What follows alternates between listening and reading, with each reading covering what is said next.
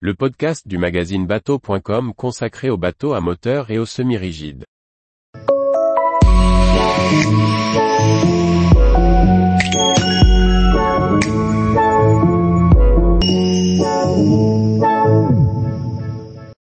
Permis bateau, une réforme qui satisfait bateaux écoles et candidats. Par Briag Merlet.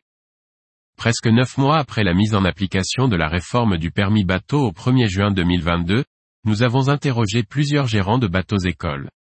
Ils nous dressent un bilan très positif, malgré quelques légers défauts et esquisses pour certains de nouvelles pistes de réforme. Très attendu, repoussé, la réforme du permis bateau déléguant à des opérateurs privés la gestion de l'examen théorique a finalement vu le jour le 1er juin 2022.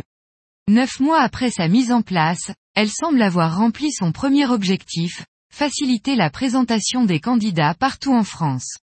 Anna Maria Bensa, gérante de l'école de marine de plaisance de Marseille, résume, globalement, on respire.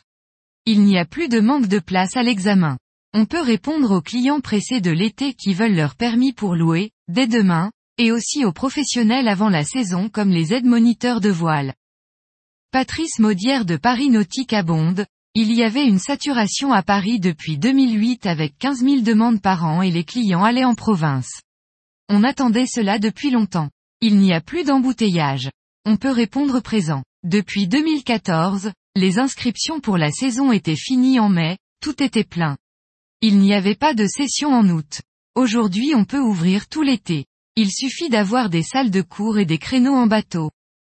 Les gérants interrogés soulignent aussi les avantages pratiques de la réforme, pour eux comme pour les candidats. À Lyon, Patrice Loisil du bateau École des films souligne, même si à Lyon la situation s'était déjà bien améliorée dès le début 2022, il n'y a plus de problème de délai. Les candidats peuvent choisir la date et l'heure et un centre proche de chez eux. C'est un confort pour les candidats et le bateau école. Sur la côte atlantique, Anthony Laminette de Bretagne Navigation à Lorient confirme l'analyse. Avant c'était la course pour inscrire les candidats, presque comme des places de concert. Il m'arrivait de rester jusqu'à 23 heures pour être sûr. C'est beaucoup plus facile maintenant.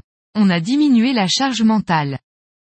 Des difficultés administratives persistent parfois, comme en témoigne Anna Maria Bensa. La validation des dossiers est plutôt rapide et l'on a parfois de bonnes surprises avec des retours en seulement quelques heures, mais aussi des dossiers de décembre encore bloqués début mars, ce qui est parfois délicat à expliquer aux clients. La trop grande accessibilité à l'examen a même quelques défauts pour Défim Lyon. On peut se réinscrire instantanément pour repasser l'examen quelques heures plus tard, ce qui peut être tentant. Mais j'incite les candidats à se poser et le retravailler. Ce n'est pas une loterie. Selon les bateaux écoles, les retours d'expérience divergent. Si certains ont connu une légère baisse du taux de réussite à l'examen, le niveau est revenu quasiment au niveau précédent, malgré l'augmentation à 40 questions sans modification du nombre d'erreurs possibles. En conclusion, Anthony Laminette de Bretagne Navigation se réjouit de cette montée des exigences qu'il souhaiterait voir étendues. Cela fait des candidats qui se préparent mieux. J'espère qu'il y aura d'autres réformes, avec plus de théorie et surtout une augmentation de la pratique. Personnellement je fais au minimum 4 heures sur l'eau et non les 2 heures minimum légalement. Et si ce n'est pas maîtrisé dans ce temps, ce qui est le cas dans 30% des cas, nous repartons sur l'eau.